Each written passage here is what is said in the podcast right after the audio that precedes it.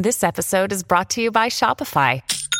Forget the frustration of picking commerce platforms when you switch your business to Shopify, the global commerce platform that supercharges your selling wherever you sell. With Shopify, you'll harness the same intuitive features, trusted apps, and powerful analytics used by the world's leading brands. Sign up today for your $1 per month trial period at shopify.com slash tech, all lowercase. That's shopify.com slash tech. Io sono Marino Longoni e questo è l'Italia Oggi, il podcast che riprende le migliori notizie del quotidiano Italia Oggi. Ciao a tutti, ecco alcune delle notizie più interessanti pubblicate su Italia Oggi di venerdì 22 settembre. L'apertura del giornale è dedicata alle garanzie pubbliche sui mutui, sui prestiti bancari. Pare infatti che ogni milione di euro di garanzie pubbliche erogate dallo Stato generi fino a 14 milioni di nuovi prestiti bancari, quindi un rapporto di 1 a 14, un effetto moltiplicatore virtuoso che tra l'altro genera una leva finanziaria con riflessi interessanti, espansivi sull'intero sistema economico nazionale. E eh, questo motivo eh, per cui si è deciso che il meccanismo entrato in vigore con la crisi da Covid e le, le crisi successive, che consentiva al fondo PMI gestito dal Mediocredito Centrale di garantire importi finanziabili fino a 5 milioni di euro per ciascuna impresa, bene, questo meccanismo che dovrebbe scadere il 31 dicembre 2023, invece non solo sarà esteso, ma sarà reso strutturale. L'annuncio è arrivato dal ministro delle imprese del Made in Italy, Adolfo Urso, e dal sottosegretario all'economia e alle finanze, Federico Freni, nel corso di un convegno organizzato dall'Associazione Nazionale per lo Studio dei Problemi del Credito. Le garanzie pubbliche che eh, di fatto ormai arrivano a coprire il 33% dei finanziamenti del sistema produttivo italiano, consentono alle banche una maggior flessibilità nell'utilizzo, anzi nel rispetto dei parametri che sempre più stretti vengono imposti dalla BCE, dalla Banca d'Italia, dalla Basilea, eccetera.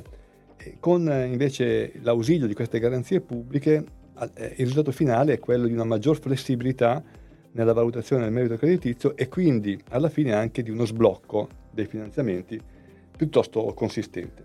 La seconda notizia invece è sulle bollette, una notizia che riguarda tutti, tutti gli utenti di gas ed elettricità che sono nel regime di maggior tutela, che sono moltissimi ancora in Italia. Infatti eh, questo regime è destinato a venir meno. Siccome viene meno dall'inizio dell'anno prossimo, il governo sta pensando a una campagna di informazione per spiegare bene a tutti, eh, anche a coloro che magari sono meno attenti e meno informati, come funziona il nuovo sistema. Allora, dal 1 gennaio del 2024 verrà meno il regime di maggior tutela per i clienti domestici non vulnerabili del gas naturale, famiglie e condomini. Quindi entreranno nel regime di eh, fornitura di libero mercato.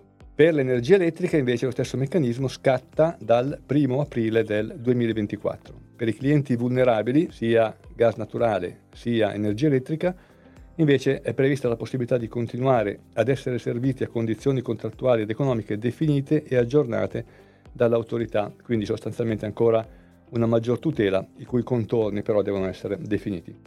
Ora, una notizia curiosa, c'è un emendamento al decreto legge 105, che potrebbe essere approvato, che di fatto amplia la libertà di hackeraggio per i cyber agenti infiltrati quindi non per i ragazzini che si mettono davanti al computer a combinare danni, ma per eh, agenti veri e propri della polizia, dei carabinieri, eccetera, che eh, fanno azione di contro-hackeraggio. Non saranno puniti, sempre che questo emendamento venga approvato, se per contrastare il terrorismo e l'eversione aprono siti e account fake, accedono o alterano sistemi informatici e telematici. La strategia disegnata dall'emendamento prevede tre linee di intervento. Primo, più margini di manovra alle operazioni sotto copertura, finalizzate alla lotta contro il terrorismo e l'eversione e ai reati informatici. Secondo, aumento dei poteri di impulso e coordinamento del procuratore nazionale antimafia, estesi naturalmente alle forme più gravi di criminalità informatica, e poi filo diretto informatico tra Direzione Nazionale Antimafia e Antiterrorismo e Agenzia per la Cybersicurezza Nazionale.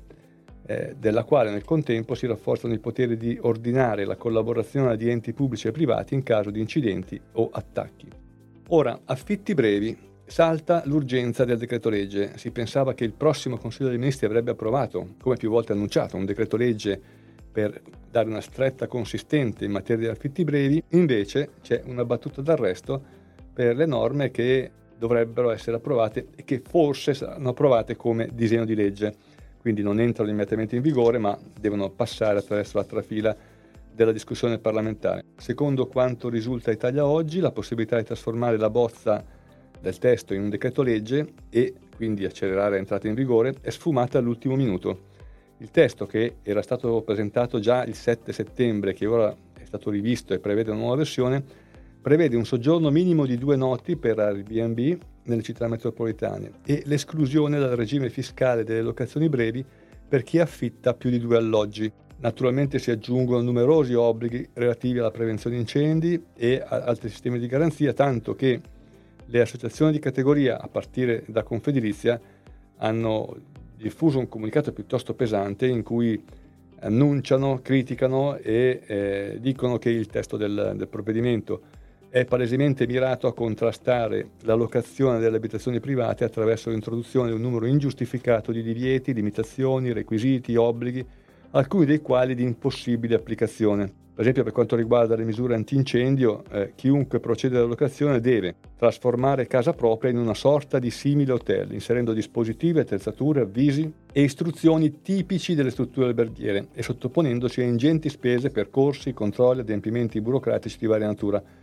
la finalità è evidente, è quella di disincentivare la locazione. In parole povere, ti fanno passare la voglia. Ultima notizia, via al CHIPS Act. Sui semiconduttori 3,3 miliardi dall'Unione Europea. Da ieri è in vigore il CHIPS Act, cioè il regolamento europeo sui semiconduttori che contiene una serie completa di misure volte a garantire la sicurezza dell'approvvigionamento, la resilienza e la leadership tecnologica dell'Unione Europea nell'ambito naturalmente delle tecnologie e delle applicazioni dei microchip. Il regolamento si basa su tre pilastri principali e complessivamente dovrebbe mobilitare 43 miliardi di euro in investimenti pubblici e privati. Lo scopo è quello di, di garantire all'Unione Europea di raggiungere la sovranità digitale, cioè di non dipendere dalle importazioni di chip o di materiale eh, molto sofisticato dal punto di vista tecnologico e non dipendere dalle importazioni di paesi che poi magari potrebbero creare problemi. Il primo pilastro dell'iniziativa è il cosiddetto chip per l'Europa. Questo, con questo si punta a consolidare la leadership tecnologica dell'Europa, facilitando il trasferimento di conoscenze dal laboratorio alla fabbrica e colmando il divario tra ricerca e innovazione rispetto alle attività industriali. L'iniziativa sarà sostenuta con 3,3 miliardi di cofinanziamento dai fondi europei e più quelli degli Stati membri. Secondo pilastro incentiva gli investimenti pubblici e privati negli impianti di produzione a favore dei produttori di chip e dei loro fornitori e infine il terzo pilastro del regolamento istituisce un meccanismo di coordinamento tra gli Stati e la Commissione per rafforzare collaborazione, monitorare l'approvvigionamento dei semiconduttori, stimare la domanda, prevedere le carenze e, se necessario, attivare una fase di crisi. E questo è tutto, a risentirci la prossima settimana.